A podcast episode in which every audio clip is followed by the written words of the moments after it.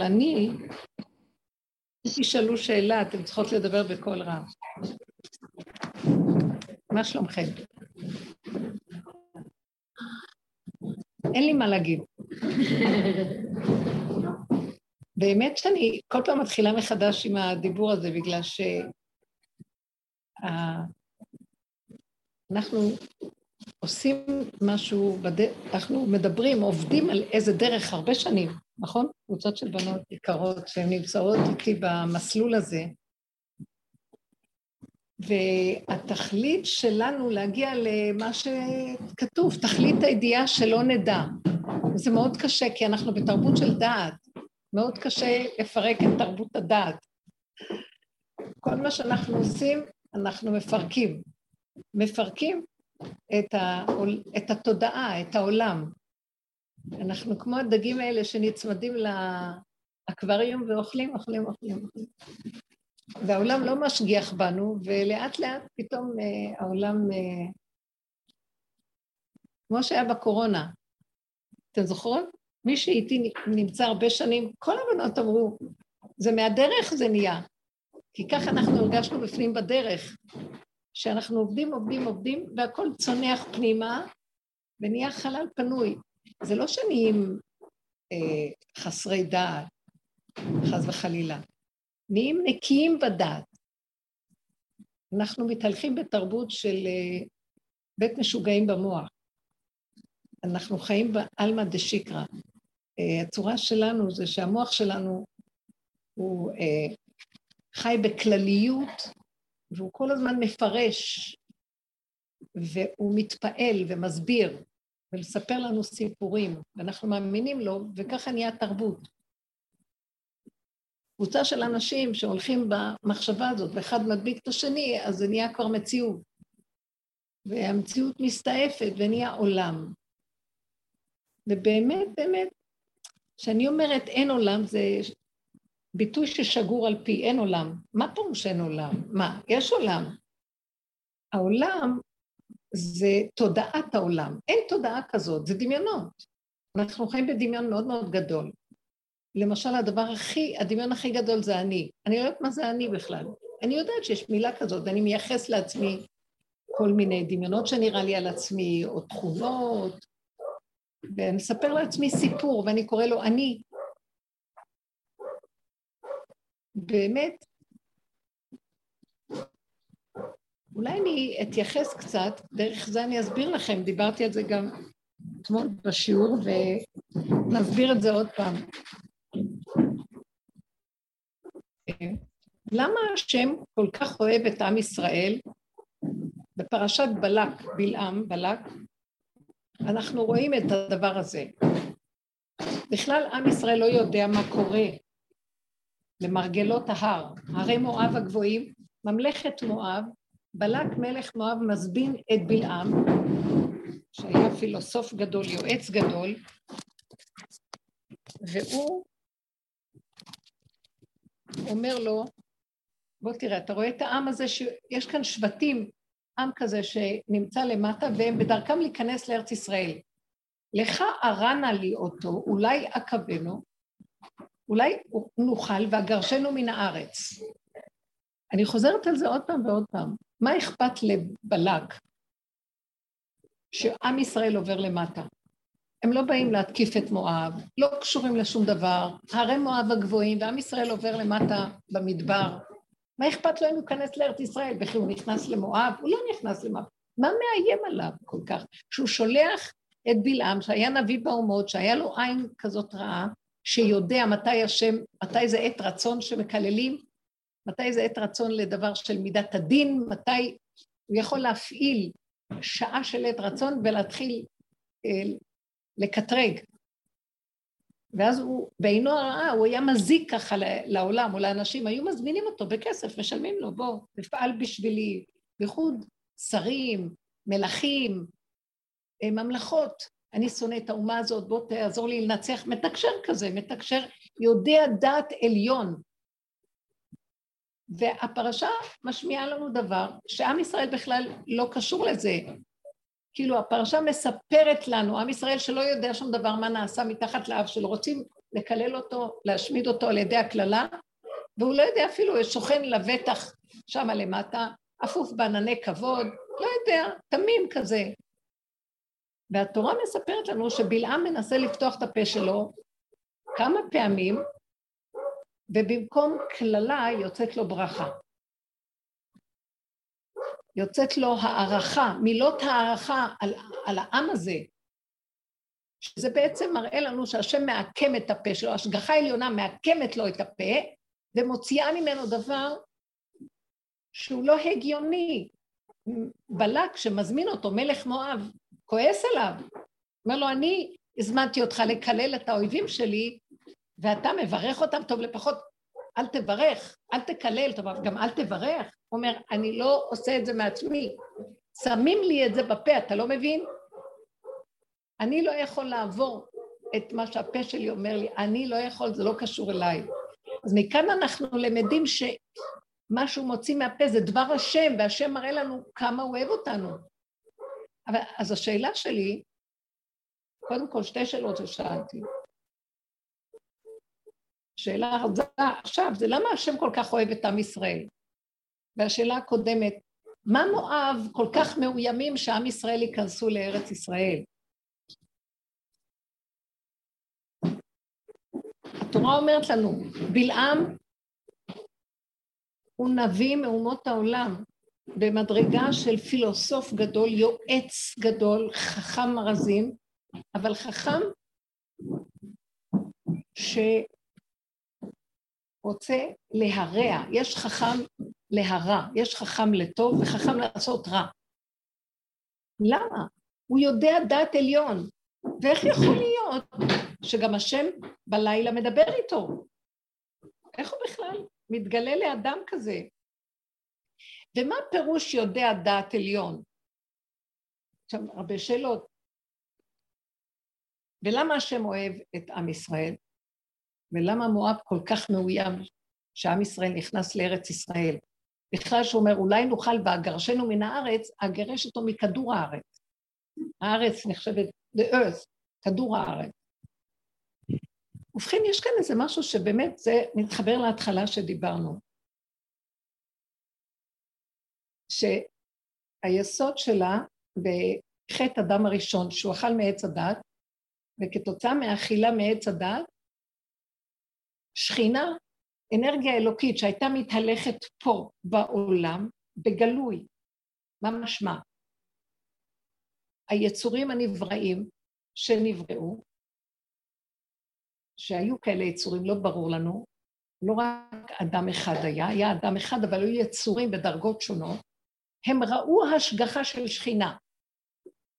הם ידעו בחוש, כאילו, כמו שאתה, נופל לך האסימון ואתה יודע, וואי, משהו יודע שזה לא טבע, כמו איזה גילוי של משהו.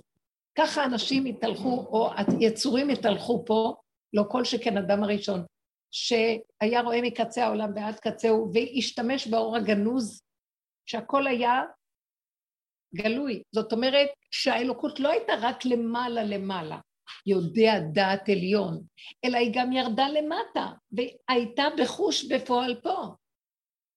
מה פירוש שכינה מתהלכת איתם בגן עדן? שום טיפת מאמץ אין. אם בא להם מחשבה, אז הם ידעו שזה נשלח להם מהשגחה עליונה. הם לא אמרו, אני חושב. Uh, I think, יש כזה מילה, I think, כל מילה שנייה באנגלית זה I think. Uh, היהודים, הישראלים אומרים, אני מרגיש, uh, יהודים מרגישים והאמריקאים חושבים. אני מרגיש, הרבה משתמשים במילים מרגיש, מרגיש לי ש... בכל אופן, הם ידעו שמחשבה נשלחה להם מהנהגה עליונה, שגם מתהלכת איתם. הם הרגישו, מה זה הרגשה? קטנה, שמדליק להם הלב משהו, ויש להם שמחה ואהבה, שהשפיעו עליהם אהבה, שיש אהבה בבריאה, שפע של אהבה. כשהם פעלו פעולה לא היה משהו שמעכב את הפעולה, והיה צריך להתאמץ ולהתעקש לפתוח דלתות סגורות. הכל היה זורם. אם בא לאדם מחשבה, גם הייתה לו אה, מכת חשק לעשות את זה, שזו הרגשה טובה, ואחר כך גם הפעולה יוצאת לו מעליה. הם רק אומרים והדבר נעשה. האמירה פעלה פעולה. וואו. אה, אני כל כך רוצה שזה יהיה ככה, ומיד הם רואים שיש סיבה שמביאה שבאמת זה נהיה ככה. הכל זורם חלק, בלי מעקשים, בלי קשיים, בלי מאבק, בלי עמל, בלי הגיעה, בלי מלחמה, בלי צער ובלי רוגז. החיות לא טרפו, הם אכלו ירק, גם בני אדם אכלו ירק. לא היה המציאות של מאבק, מציאות של תיקונים. חטא עץ הדת סילק את התודעה הזאת, מה הוא עשה? הסתיר אותה, כאילו הוא שם איזה מסך על הדבר הזה. היא קיימת כל הזמן, אבל לאדם יש דמיון שזה הוא. הוא פועל, הוא חושב, הוא מדבר, הוא עושה גם השפה. גם השפה נהייתה כזאת. האני מוביל, העצמי, דמיון האני העצמי. הוא מייחס לעצמו את הדבר, והוא כל הזמן מותנה בדבר והיפוכו. אם לא ילך למשהו, אז הוא מאוד מאוד כאוב. אם הוא לא הולך לו, אז הוא מייחס את זה לעצמו בשמיים. ואז נהיה גם המצב הזה של האשמות והצטדקויות, וכל המהלך שאנחנו הרבה מגדירים אותו, תודעת האדם נהייתה נגועה, חולה, מאוימת תדיר, שמה?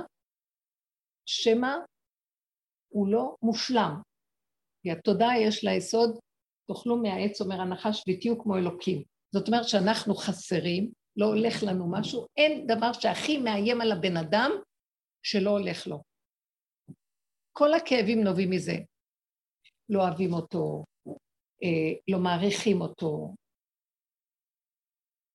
לא מקרבים אותו, לא נותנים לו, לא עושים לו. כל הזמן הוא מאוים שהוא לא רצוי. ואז כל המערכת היא איך לרצות. אז הוא משקר שקר על שקר כדי שהוא יתקבל ויאהבו אותו, והוא מרצות את השני. הוא עושה דבר שהוא לא רוצה, הוא מוכר, משתעבד, משעבד את נפשו רק כדי לקבל קצת אהבה מהסובב, כאשר באמת כל הזמן מה שמחזיק אותנו פה ונותן לנו נשימה ודופק זה השגחה עליונה. שכינה עדיין פה, אבל היא מוסתרת, ולנו נדמה שזה אנחנו. אני נושם, אני מבין, אני יודע, אני הולך, אני אוכל, אני, אני עושה ואני שמח, או אני עצוב. הגיהנום ירד עלי אדמות. עכשיו, זאת אומרת, השכינה, האור של האלוקות, ששוכן כאן, בעולם האורגני, עם בני אדם, הסתתר. ואז כביכול, העולם הפקר, כל אחד יכול לעשות מה שהוא רוצה, כי אין כאן שכינה, לא רואים אותה. אז מה כן מחזיק פה? תחמנות, אחד מתחמן את השני, אה, עד שלא באו חוקים, חוקות התורה, ועשו קצת סדר, ואומות העולם לקחו מהחוקים, שיהיה קצת מדיניות מסודרת, ושיהיה קצת הגינות ומוסר, אבל העולם היה הרבה הרבה דורות בהפקר מאוד מאוד גדול, כמו דור המבול, אנוש, הפלגה, סדום ועמורה וכל המצב הזה.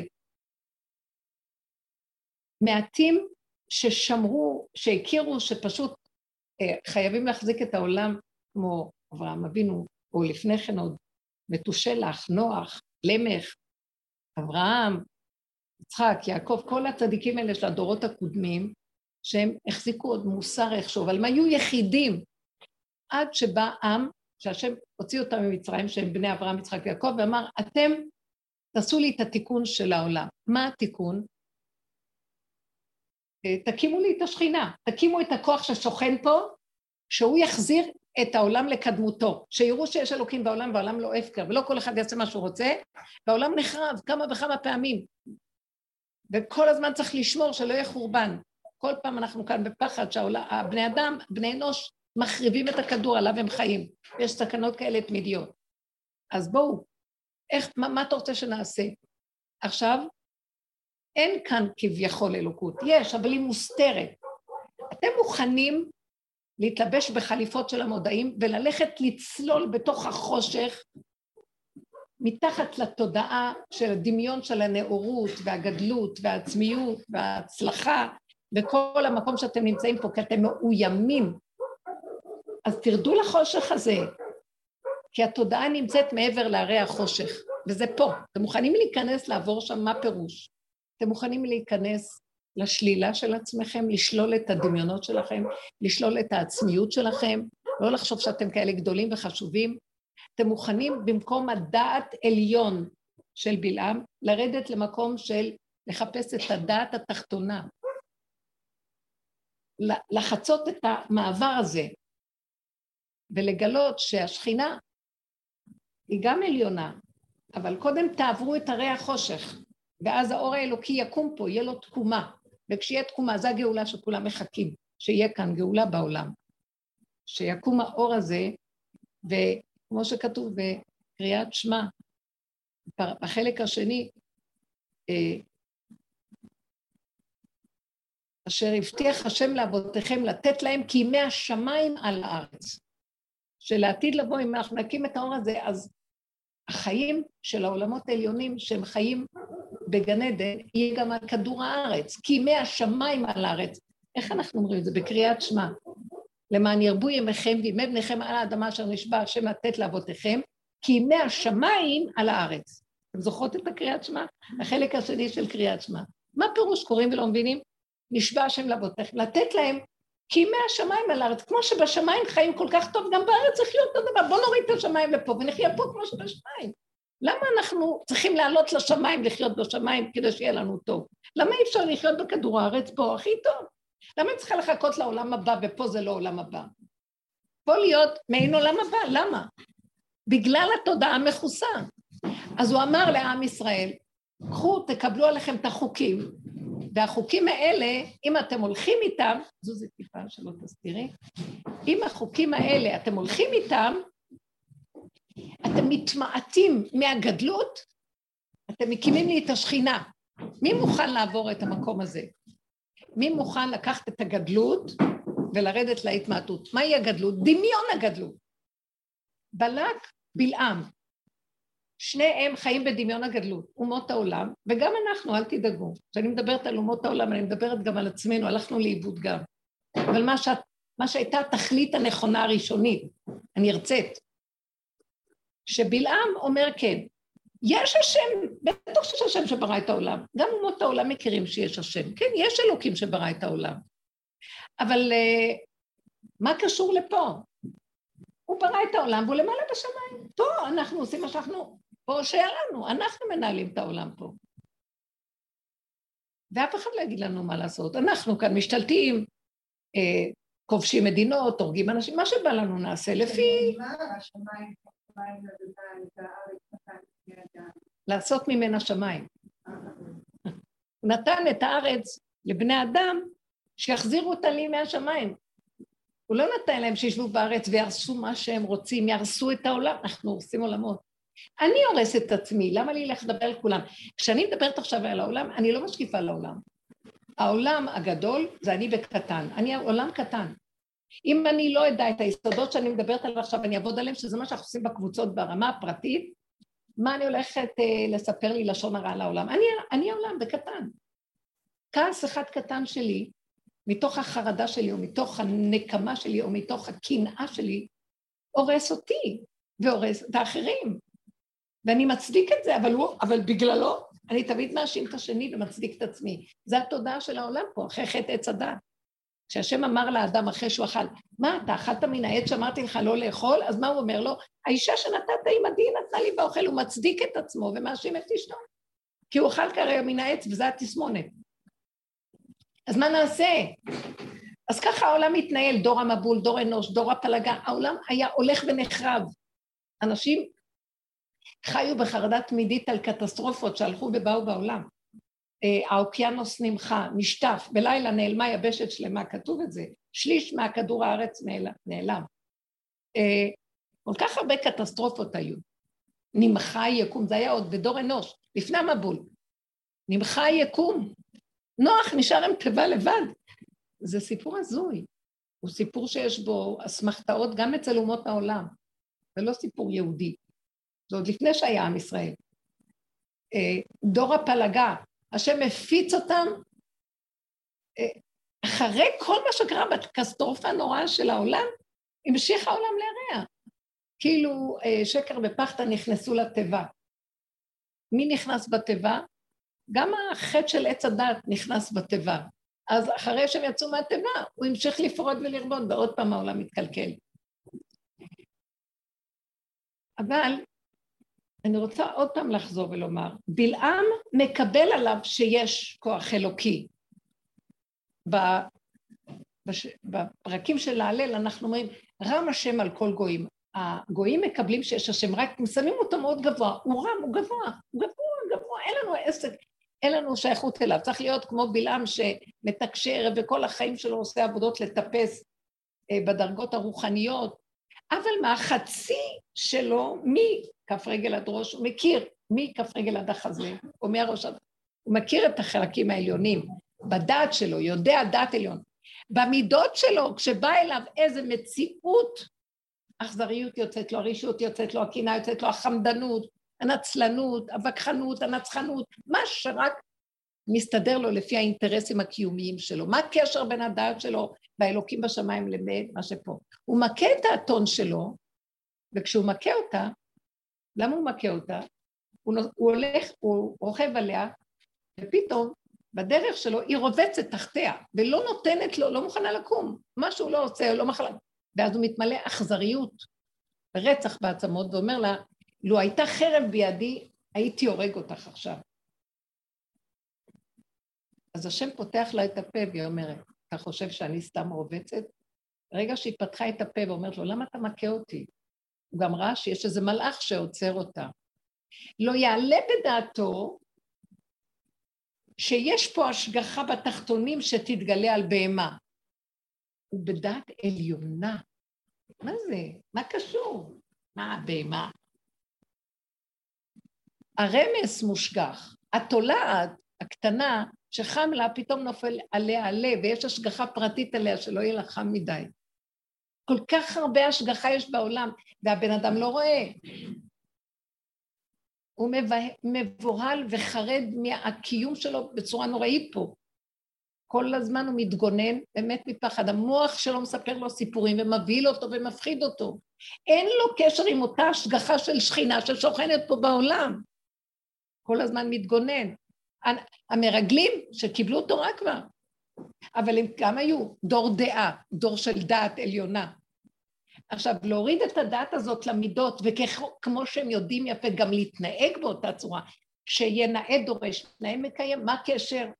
הם נכנסים לרגל את ארץ ישראל וחוזרים עם יללה. אוי ואבוי לנו, ראינו שם ענקים, מי יכול להם?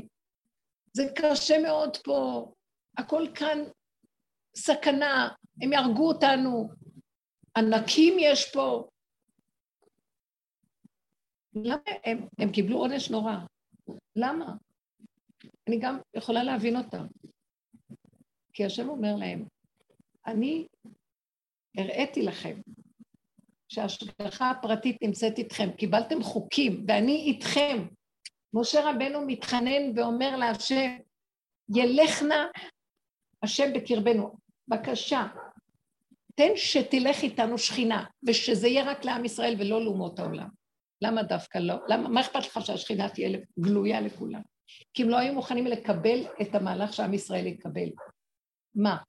שהוא מוכן לרדת מהגדלות ולהיכנס לחושך של הקטנות ולהגיד, אני לא יודע, לא מבין. מה אתה רוצה שנעשה? נעשה ונשמע. מה זאת אומרת? לא שואלים שאלות אפילו, מה שאתה רוצה, נעשה. אין להם מצד עצמם, היהודים קיבלו על עצמם להתבטל, שאם זה הרצון האלוקי, הם יעשו בלי לחשוב. אבל באמת, אמנם שהתגלה עליהם אור, והם ראו את זה, אבל אחרי זה שהלך האור, הם מקבלים על עצמם את ההתמעטות הזאת. מוכנים לרדת למקום הזה שהם קטנים, שהם חסרים, מוכנים להודות באמת של החיסרון. מוכנים להיכנס לחושך ולהגיד, כן, עכשיו, אחרי חטא אדם הראשון, האדם חטא, ואנחנו בחושך.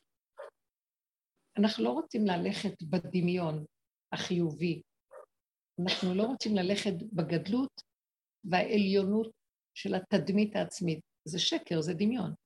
תקשיבו, זה מאוד קשה, זה מהלך מאוד קשה.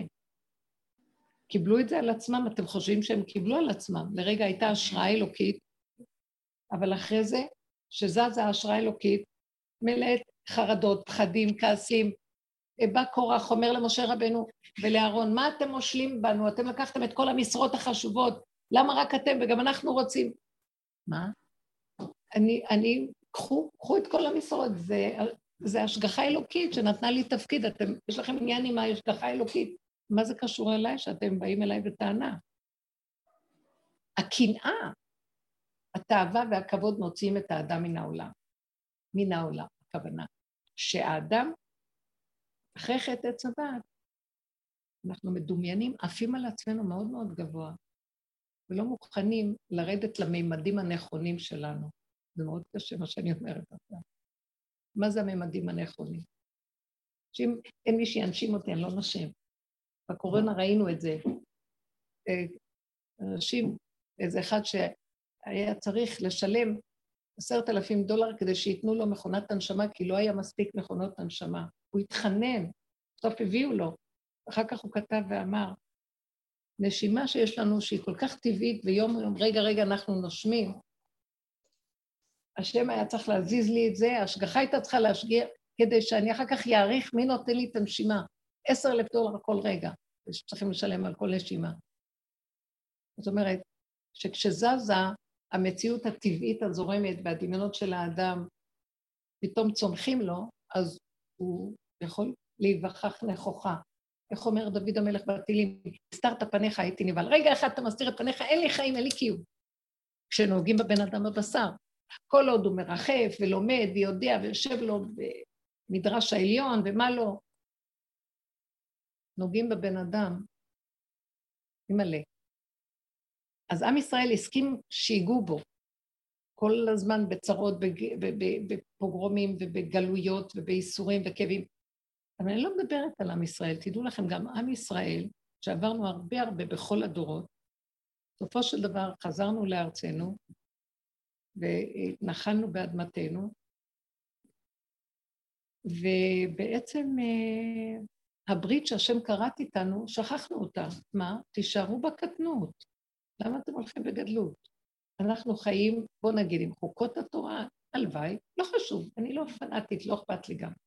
אבל קיבלנו על עצמנו איזה חוק לטובת האנושות והעולם, שאפשר יהיה לגור פה ולא יחרב עלינו העולם, בכל אופן, הפסיכולוגיה של הקיום של אותם חוקים אה, נגנבת לי כל הזמן על הגדלות. נכון שאני הכי צדיקה, נכון שעשיתי אה, מצוות, אני, אני, מי שעושה חסד, אני ישר מכאן, גם אני רוצה.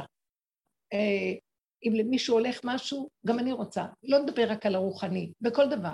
לא כל שכן הרוחני גם. יש קנאת סופרים, מה שנקרא.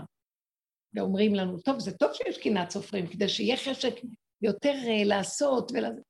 אבל כשאני עכשיו מתחיל להיכנס בקנאת סופרים, אני שוכח את היסוד האמיתי בתוך כל זה. אני לא באתי להתחרות עם אף אחד על מנת לקבל מדרגה. אני צריך לעשות את שלי, כי כל אחד מותר עליו לעשות את שלו. אז למה אני צריך את השני שידרבן אותי? למה אין לי איזה נקודה פנימית שמדרבנת אותי? למה אין לי חיות של אמת שקמה והיא מחיה אותי וממנה אני יונק? למה אני צריך כל הזמן להגיד מה הם עושים כולם ככה? למה זה ככה? בוא נעשה ככה. קנאת ורעהו וכל המאבקים והמלחמות שקיימות. אני חושבים שזה רק בחוץ? גם בתוכנו, כל הזמן יש מצבים כאלה. בחצרות של חסידים, מה לא, איפה לא שומעים? הכל נגוע. אז אנחנו כן מקיימים, אבל בפסיכולוגיית האומות, ויתערבו בגויים וילמדו מעשיהם. זה לא שאנחנו עובדים עבודות זרות והולכים, אנחנו עובדים את העבודה הכי זרה גדולה שיכולה להיות, עבודת הבעל. אנחנו רוצים להיות בעלות על החיים, על המדרגה, בעלות על הממון, בעלות על הצדקות, בעלות על התורה, בעלות על הזה. אומר, אומרים חז"ל, כל מי שאומר, אין לי כלום, רק תורה, גם תורה אין לו. אין לנו כלום, כלום, כלום, גם תורה אין לנו, אין לנו כלום. אבל מה כן יש? יש רגע שאדם מחויב לעשות מה שמחויב. שימו לב מה קורה פה. תודעת עץ הדת גונבת אותנו לחלוטין, ומה שבלעם, שאנחנו אומרים, תראו את בלעם, יודע דעת עליון, והשם כל כך אוהב את עם ישראל, כי עם ישראל הסכים להתקטן. מזמן שכחנו מה שעם ישראל הסכים להתקטן. אנחנו בקטנות, עברנו הרבה איסורים גדלות, וכל פעם מורדים בזה ומרימים ראש. זו תודעה שקשה מאוד לפרק אותה. קשה לאדם הקטן המאוים שהוא לא משהו. כל הזמן הוא מסתכל על השלישי כדי דווקא להבין איפה הוא עומד, הכל ביחס למשהו. כאשר באמת, דעו לכם, כל אחד, אמרו בחז"ל ככה, לעולם יאמר אדם בשבילי נברא העולם, אין אף אחד בעולם, רק אני, אני העיקר פה. קיימים מלא אנשים פה, אני לא מזלזל בהם, אבל הם לא שלי, אין לי בעלות עליהם. הם של המנהיג הראשי, מי שברא אותם זה שלו. מה אני, מה הם בשבילי? הם אמצעי בשבילי כמראה ומקל להראות לי את מציאותי. כי אדם לא רואה את ניגי עצמו רק דרך השני, כי חסום לו החלק של השכינה, חסום לו החלק שרואה את מציאותו. הוא יודע בדעתו, כולו מתהלך כמו ספרייה מלאה ספרים, חמור נושא ספרים, אבל כשזה בא למעשה, מה הקשר, מה הקשר? מצטדק ומתנצל ומפחד ומרצה ומתקרבן. אולי יחטוף איזה חתיכת הכרה ואהבה מהשני. מי השני שאני כל כך נושאת עיניי אליו שיאהב אותי? ותמיד זה מאכזב. מה שאני לא עושה כדי שיאהבו אותי, בסוף אה, יגענו לשווא ולריק ולבהלה. כי זה טבע אדם, שהוא לא יכול לתת כלום. האדם רק יכול לקבל, הוא לא יכול לתת. גם אם הוא נותן, הנתינה שלנו היא נתינה שתלויה בדבר, אינטרסים, שיהיה לי הרגשה טובה במקסימום הכי יפה, או שאני אקבל איזו הכרה מהסובב, או שתהיה לי מדרגה וחשיבות וכבוד בציבור, או כל מיני דברים. או שיהיה לי סיפוק והרגשה טובה בחיים. למה אני לא יכולה לעשות דבר בלי סיפוק? עצם הדבר עצמו משמח. כזה דבר יפה. עצם שכר מצווה מצווה. למה אני צריך לעשות מצווה ולהגיד, וואה, עשיתי מלא מצוות, יש לי שכר לעולם הבא. לא רוצה שום שכר, לא רוצה כלום. יש לי מצווה, אני נהנה מהמצווה. זה מה יש, תודה, שלום. אני נושם, תודה. מה יתונן אדם חי? די לו שהוא חי. שימו לב, מה אנחנו בתודעת עץ הדת? היא הפכה להיות תודעה כללית. כאילו, הפרט נגנב על ידי הגדלות. רשות הרבים. הם ואלה ואנחנו וכולם והעולם. אני לא יודעת מה זה עולם, לא יודעת מי זה, אני לא יודעת כלום, אני יודעת שיש רק אני, והוא רק מראה לי את עצמי. אם היינו הולכים ככה בעולם, איפה היו החיים? זה הגאולה, אין גאולה בכלליות. זה שקר שאנחנו לא מצליחים, אה, אנחנו מסתכלים סביבו.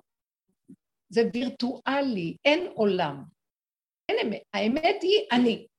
אמת מארץ תצמח. הרגליים שלי פה, ברגע זה, בזמן זה הרגע הזה, במקום זה המציאות הזאת, וכל השאר זה ריבוי של הרגע. עוד רגע ועוד רגע ועוד רגע עושה ריבוי של זמן. הרבה מקומות במוח שלי מזיז אותי מהמקום איפה שאני עכשיו. אין דבר כזה, יש לי רק פה. באמת, באמת. באמת, אין שום דבר. היחידה הזאת חייבת להתחדש ולחזור כל רגע מעצמה. זה השכינה. היא פועמת, היא מתחדשת כל רגע והכל מחדש. והאמת של רגע כבר לא כמו האמת אחרי זה, וזהו. אז אם כן, רוגז ומכאובים, למה לי? ההוא העליב אותי. המוח שלי לוקח את העלבה הזו ועושה ממנה סיפור. וספר, וספרים נכתבים, והרבות לעג, ועשות ספרים הרבה בספריות, ונקמנות ונטרנות, ויוצאים למלחמות. השבט הזה מול השבט הזה, לגאול את הכבוד של זה שהכאיבו לו. הכל רק סיפורים. אני הייתי מתרכז עם הרגע הבא, ההוא היה מחק לי מהמוח. אז הוא אמר. לא רק שהוא אמר, הוא גם צודק מה שהוא אמר, נכון. כן, זה, זה, זה טיפש גדול זה. הבן אדם לא יישן כל הלילה שחושבים עכשיו שהוא טיפש. הפסדתי לילה שלם בגלל מה שמישהו אמר עליי. למה אני צריך לשים אותו במוח שלי בכלל? למה אין לי שיטה בזה שהוא אמר, מותר לכל אחד מה שהוא רוצה. אני לא, אני לא אחראית על פה של מישהו אחר. אולי הוא מראה לי משהו, בהתחלה הייתי מנסה לתקן את עצמי. וואי, אני כזאת טיפשה, טוב, אני צריכה להיות חכמה? אני צריכה להיות חכם? השני מעיד על כך שהוא טיפש, אז זה לא טוב. בוא נשאף להיות חכמים. כל שאיפה שניסיתי להגיע גבוה, חיכה, חיכה לי אחר כך בור שקשה לצאת ממנו, כי זה המעגל בעולם. רגע למעלה, רגע למטה. עת כזאת ועת כזאת. ומעוות לא יוכל לתקון. מה שאני לא עושה זה מעגל החיים. אז למה לי בכלל לצאת לשאוף משהו? כי אז אני יוצא מנקודת האמת של הרגע. למה שאני אשאר ברגע? אז מה זה ברגע? אז הוא אמר. אז אני טיפשה? זה מה שהוא סובר.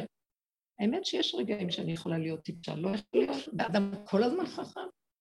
יש לו רגע כזה, לפי הסיבות.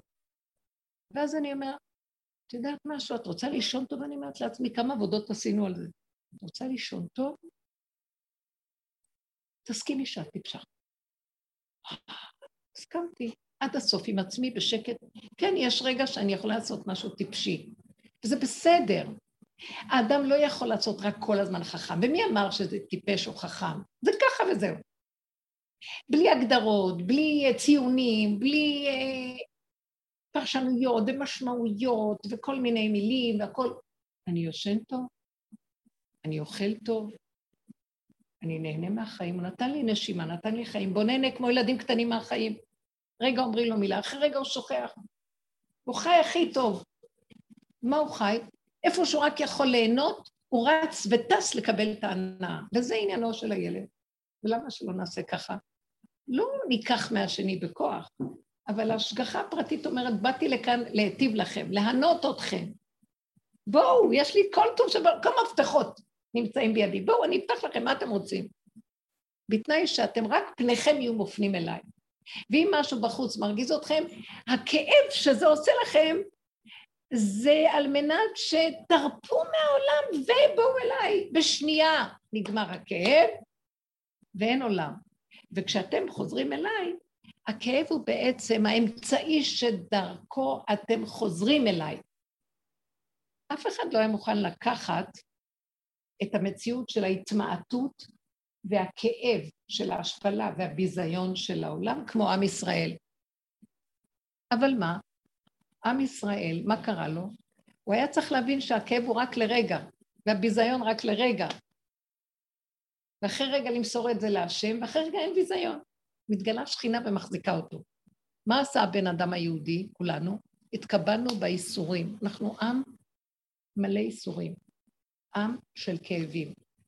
עם שרידי חרב רבועים בכאבים. כי נגנבנו. הרגע הזה נהיה להרבה רגעים, ונהיה חותמת עם קורבני, עם של ייסורים. קחו את העם הזה, זה אני. כל אחד תיקח את עצמו. עבר עליי איזה כאב, התרחבתי בו, הלכתי לאיבוד. יש לי פרשנות ומשמעות והרגשות וצער וכן ולא ומלחמה פנימית וביזיונות והמוח שלי גומר עליי ככה את נחשבת בעולם, את מבוזה, מי את בכלל, אין לך חיים. עכשיו אני נושמת וחיה, הנשימה שלי כבדה, חולה, רוצה למות. ומה קרה? רק החלק הזה, הכפתור הזה משכנע אותה. חוץ מזה הכל בריא. הכפתור הזה גם יחלה אותה וגם יוציא אותה מן העולם חס שלום. יביא אותה לחולי ויגמר הכל מרוב צער ועיצבון וכאבים, אדם יכול למות רק מהמחשבות. מה הוא היה צריך לעשות? Uh, הכאב, שולחים לי אותו. אני לא מזמינה אותו, אבל רק לרגע, תתעשת ואל תדבוק בו. אל תשב שם, אל תאמין למוח. הוא רק הרגע כדי שתגיד, לו, לא, לא, לא, לא, לא הם ולא שכרם. תודה, אני רוצה לחזור להיות ילד קטן, אין לי מוח, אין לי חשק, אין לי הבנות, אין לי כלום. רק רוצה ליהנות ולהגיד, תודה אבא, תודה. לא עומדת בשום דבר. פנים שלי מופנות אליו, במקום ללכת לאותו אחד שהכאיב לי, ולהתחיל לסדר איתו תיק של חשבונות וזיכרונות, ונפתחים הספרים ועורכי דינים, ובתי משפט ובתי דין, ואנשים הלכו לאיבוד פה. סיפורים על גבי סיפורים, רשימות ובירוקרטיות ומה לא. לא יכולה לעמוד בכל זה. אני יותר ויותר נכנסת בדרך שאנחנו עובדים איתה שנים על גבי שנים.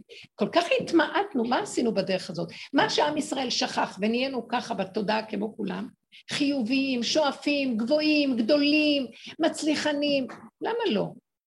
אני לא אכפת להיות מצליחנית, אבל שזה לא יבוא לי מהמוח, שזה יהיה מתנת חסד וחינם מהנהגה הפנימית של השכינה, ושזה לא יהיה שלי, כי אם ייקחו לי את זה לרגע, לא יהיה אכפת לי. לא שלי כאן כלום. חיים טובים. אני לא רוצה את עבודת הבעל הזאת, בעלות. לא רוצה, לא רוצה, לא רוצה. לא רוצה להתחדש וכלום לא שלי. ושום דבר לא חסר בבית המלך. הכל יגיע עד אלינו בכבוד, פרנסה להרגע הזה לא תחסר לי. למה שאני אעמוד פה ככה שיש לי פרנסות? בתודעת עץ הדת, שזה תודעת הרבים, אנחנו הולכים לאיבוד במושג הכלליות. אה, כלליות, מה שנקרא אחריות הדדית. זה ביטוי מאוד יפה. אה, ערבים זה בזה. אומר הנביא ירמיה, בנות, אה, כתוב, אבות אכלו בוסר ושיני בנים תיקנה. זה מושג שידוע לכם? קחו אחריות. אם האבות לא מתנהגים טוב, הבנים יסבלו. הוא שואל שאלה, למה? תדעו לכם שהנה ימים באים בנבואות העתידיות שלו, ואבות יאכלו בוסר ושיני בנים לא תכהנה. כל אחד ימות בעוונו, ובחטאו, איש בחטאו ימות. למה אני צריך לקחת אחריות על מישהו אחר?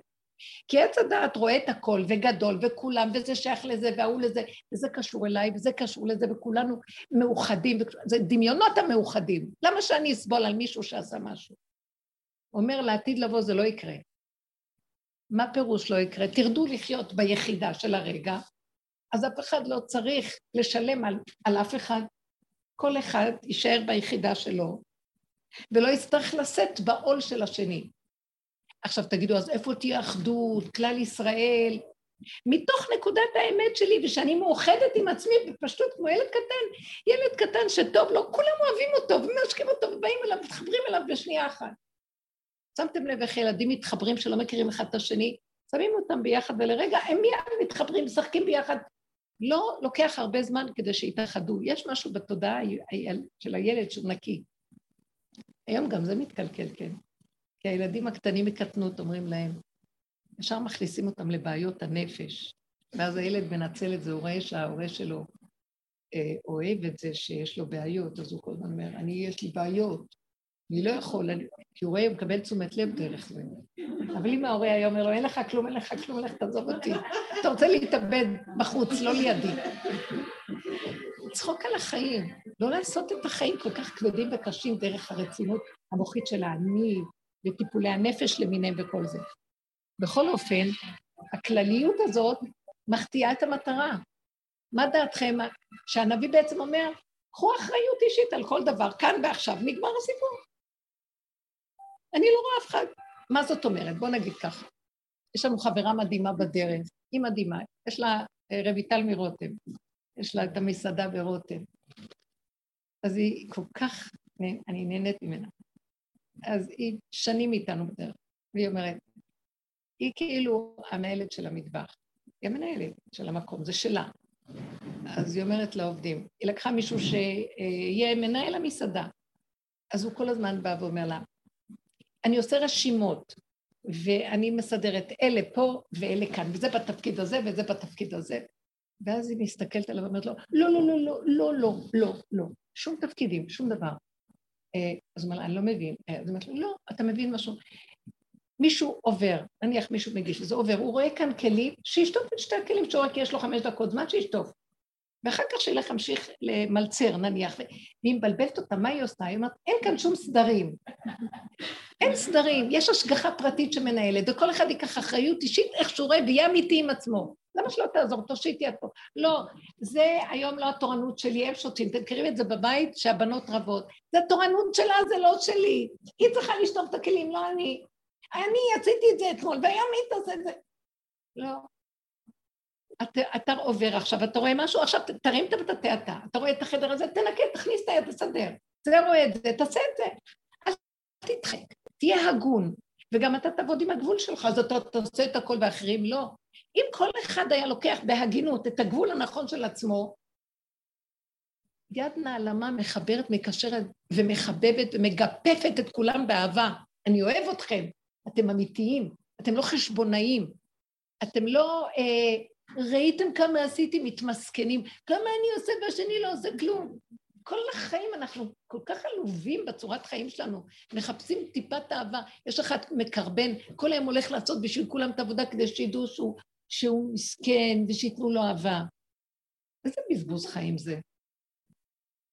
כל אחד, איש על דגלו, איש על מחנהו, הגינות. אם אני בדלת אמות שלי כאן רואה משהו, תעשה. אף אחד לא רואה אותי, שלא יראו, עשיתי את זה. ביני לבין ההשגחה הפרטית היא רואה אותי. אני זה השגחה פרטית. למעני למעני אעשה. יש ביטוי כזה שהשכינה אומרת, מדוע באתי ואין איש? אני באה לעולם ואני רואה שאין כאן אף אחד שאפשר להגיד, וואו, העולם כדאי שיגלו אותו. לא, אני לא רואה שאין אף אחד פה. אתם יודעים משהו? אז אני אעשה למעני. למעני, למעני אעשה. מה היא אומרת לנו? אתם יודעים מתי אני אגאל אתכם? שכל אחד יגיד למעני, למעני אעשה. אני עושה בלי חשבונות, כי ככה וזהו. בדלת אמות שאני רואה שמתאים לגבול שלי, והבן אדם יקבל הדרכה מהבורא שבתוכו, מהחיות האלוקית שבתוכו, שתדריך אותו איפה שהוא לא יהיה פראייר, ובאמת יעמוד בגבול הנכון שלו. ואדם יודע, אלה שהולכים בדרך מגיעים למקום הזה, אני יודעת איפה אני נגמר. באה הסיבה ועוצרת אותי, ואני יודעת, זהו, בלי חשבונות. לא עוד קצת, יש את האנרציה הזאת של לעשות עוד, לא, יש לי יראה מפני הסיבה. היא אומרת לי לא, אז לא. היא אומרת לי כן, אז כן. האדם מתהלך נכון בעולמו, וככה מתגלה דרך אדם כזה השכינה, כי יש לו כלי לגילוי. אז אבות יאכלו בוסר ושיני בנים לא תקנה. עוד נבואה שהוא מביא, וזרעתי את בית יהודה, בית ישראל ובית יהודה, זרע אדם ובהמה. מה פירוש? גם המפרשים לא מסבירים את זה, לא, לא הניחו את דעתי בהסברים. הדרך מסדרת לי את זה מאוד יפה. שאדם, מה קרה עם בלעם? בלעם יודע דעת עליון. כשאומרים, וואו, הוא נביא יודע דעת עליון, מיד את מסווגת אותו בעשירון העליון של בני אדם. הוא משכיל, הוא פילוסוף, הוא צווארון לבן, הוא יועץ, יושב למעלה. אבל מה? את החלק של הבהמה שלו הוא לא מכיר. הוא לא מכיר את המידות, הוא לא מכיר את הסכנות, את השקרים העצמיים שהוא, שהוא מספר לעצמו. כשבא לו ניסיון, רואים את זה. הוא מנותק מזה בעת הידיעה והלמידה, והוא מסדר לו עולם של עצמו, ומה שמפריע לו מזיז, דורך, שובר, הורג. העיקר אני מסדר לי את המציאות שלי, אני קובע. כן, אבל הכלל הוא בסדר, תתחבר לאדם שבך, אבל אל תשכח גם את החלקים הנמוכים שלך. שם שוכן אור גדול, וגם אותם אתה צריך לשקלל ולהעלות. במידות יש שכינה, זה הכלי של העולם, זה האם כל חי, זה הבריאה. יש בה אור אלוקי, אבל הבריאה בעצמה היא אלוקות, היא חוקים, היא כוח של קיימות אלוקית, שאם אנחנו נלך בחוק הקטן הנכון של המידה המדויקת, המדידה הנכונה בכל דבר, שם יתגלה האור האלוקי, כי עשינו לו כלי. זה אור אחר, זה אור השכינה, זה נקרא אור ששוכן איתנו באורגניות שלנו, שהאורגניות היא גבולית וחוקית. אדם לא יכול לעשות מה שהוא רוצה, יש גבול לאכילה שלו, יש גבול לשינה, לשינה שלו, יש סדר וגבול, זה לא סדר של מוח, זה סדר רגולציה אמיתית של המערכות, הן יפות. אל תחבל בזה, אל תהרוס את הגוף שלך. זה בורא עולם, סידר אותו, זה הוא שוכן בתוך הדבר הזה. אז הוא מכה את האתון שלו, ועושה מה שבא לו, חמדן, מחפש כבוד, כל זה, לא חשוב. העיקר שמספר לנו, זה הוא לא רואה, מכוסה, דעת עליון. אז למה השם כל כך אוהב את עם ישראל ואת בלעם הוא עוצר אותו? כי הוא אומר לו, תראה, אתה מסדר את החלק העליון, שזה גם דבר גדול, אתה מכיר שאני קיים בבריאה, אבל מה עם השכינה שלי, החלק שלי ששוכן פה, ואתה דורך עליו ורומס אותו, האנרגיית חיים שבקרבך שחוטה, ואתה מלאה אותי, אני נמצא שם, אתה דורך עליי, שוחט אותי. מה עם זה? אז הוא אומר, עם ישראל הסכים לקבל, לרדת למקום הזה. אבל אני אומרת לכם שלקראת הסוף, נכון שהסכמנו בהרבה איסורים, אלפיים שנות גלות, גם בתוך עם ישראל שגרנו פה, שזה היה, בוא נגיד, ארבע מאות שנה בית ראשון, ארבע מאות שנה בית שני, עד שנבנה הבית הראשון, גם היה ארבע מאות שנה, בוא נגיד איזה אלף מאתיים שנה שהם היו פה, וגלינו אלפיים שנה. גלינו יותר ממה שהיינו בגרים בארץ ישראל, אחרי כיבוש יהושע. אנחנו לא יודעים מה זה להיות על אדמה בכלל. אדמה זה השכינה שלנו, זה בשר ודם, זה להקשיב ל... לרחשים של האורגניות הפשוטים הקטנים, היפים. יש שם אלוקות, לא לדרוך עליהם. זה חוק התורה גופה. היום בעולם התורה אנחנו יכולים להגיד, אנחנו מדכאים את הגוף, והעיקר זה הרוח. וזה הגלות.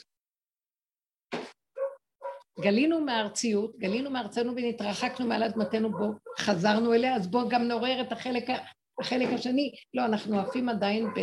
התרבות שלנו היא תרבות של, של חיוביות, וריחוף, וגדלות, ווירטואליות מאוד גדולה.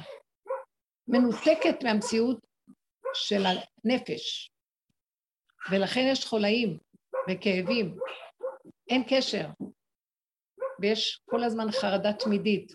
החלק התחתון לא מדביק את המרוץ של החלק העליון. אנחנו כמו ראש של מונגול גדול וגוף קטן. אין קשר כאילו. לא, זה לא, לא יאומן, הרגליים שלנו בראש. לא, אני לא רוצה לרוץ אחרי פרנסות, אני רוצה לשבת וליהנות. ולדעת שהרגע הבא ישלח לי מה שצריך. אני גם רוצה כן להיות עסוקה. כי זה אדם, הוא בעל תנועה, והתנועה מחיה. אבל אני לא רוצה להשתעבד לחרדה המוחית של פרנסה. אני כן רוצה להתקיים, דרך העיסוק שאני אוהב לעשות. אני נהנה ממה שאני עושה, ואגב אורך אני גם מרוויח ונהנה כדי, כי ככה החוק של העולם. שהזוזים מקיימים את האדם, הכסף. בסדר, אבל לא להשתעבד. לא להיגנב בבהלה נוראית על הקיום שלנו פה, שכבר אין לנו חיים. ואז אנחנו, כדי לפייס את העליבות, הולכים לבלות בחוץ לארץ וכל מיני דברים. אפשר כן לנסוע לראות את העולם היפה, אבל יש מין, יאללה, בואו נברח כבר לנוח. למה צריך לברוח לנוח? גם כשאני, רגע, רגע, לא במנוחה, אני במנוחה. כל הזמן אני במנוחה. אבל אפשר לראות נופים יפים. מבינים מה אני אומרת? למה אנחנו צריכים שיהיה סתירה של הדברים? זה הגדלות גונבת אותנו. איך אנחנו מורידים את עצמנו מהתרבות הזאת? וזה מה שהדרך הזאת מציעה לנו לקראת הסוף. דרך שמבית מדרשו של אליהו נביא רב אושר, זה בדור שלנו הביא כלים מדהימים. אה, איך לחזור להתמעטות. איך לפרק, התחלתי את השיעור, את התודעה של הגדלות. איך לראות את השקרים הפרטיים של עצמי, ולעבוד ברמה הפרטית שלי. אם אני רואה לחץ, מתח, כאבים, צער, אני יודעת שאני הולכת נגד המקום. לא צריך להיות לנו שום כאב, צריך להיות לנו נקי, קטן, רגוע. אם הכאבים באים לי, זה כי אני רוצה משהו שהוא אה, לא מתואם ליכולת שלי להכיל אותו. כי יש לי שיגעון הגדלות, ותאווה וחמדנות שמעבר ליכולת להכיל. למה? כי אני נדבק, אה, מדבק פה, קנאת איש מרעהו. אחד, אה, כל אחד מקנא למה השני, מה זה קשור? מה השני קשור? אנחנו אל עיבוד ברשות הרבים. כל העבודה שאנחנו מדברים עליה, היא תסתכל על עצמך ותתבונן. ומפעם לפעם הצמצום נהיה כל כך, צמצום מדהים. הרעיון שלא יהיה במוח, שהמוח שלי לא יעבוד. אם הוא יעבוד לי, אז הוא מכאיב לי. נהיינו כל כך רגישים שמחשבה אחת קטנה כבר יכולה להכאיב לי. אז אני אומרת, סימן שאני לא במקום הנכון. קטנות, פשטות. הולך טוב, לא הולך גם טוב, הכל טוב. למה לרדוף? למה להיבהל? למה להילחם? תודעת משיח היא שקט. יפסיקו המלחמות. ההפכים לא יריבו זה עם זה, כי אין הפכים. ככה זה טוב וגם ככה זה טוב. השם יצר ניגודים בעולם, זה בסדר, אבל זה לא שלי, זה שלו. אני לא נותן להם פרשנות של מנגדים. יש יום ויש לילה. הלילה לא מנגד את היום והיום לא מנגד את הלילה. זה פרשנות. יש מלכות ליום ויש מלכות ללילה. כל דבר בזמנו ובמקומו. הכל בסדר, מה חסר? יש זכר ויש נקבה. לא צריך שום תחרות ביניהם. יש תפקיד לזה ויש תפקיד לזה, יש איכות לזה ויש איכות לזה, וכל אחד בנקודה שלו. למה אני מעורבב? למה אני מאוים? כי אני נושא את עיניי רחוק מאיפה שאני. תחזירו, תשיבו את הגלויות, תקפצו את הגלויות פנימה, כל אחד עם עצמו ואיך שכל אחד במציאות שלו. זה בסדר גמור. אני מודה לפניך שבראת אותי מה שאני, וחוץ ממני אין בעולם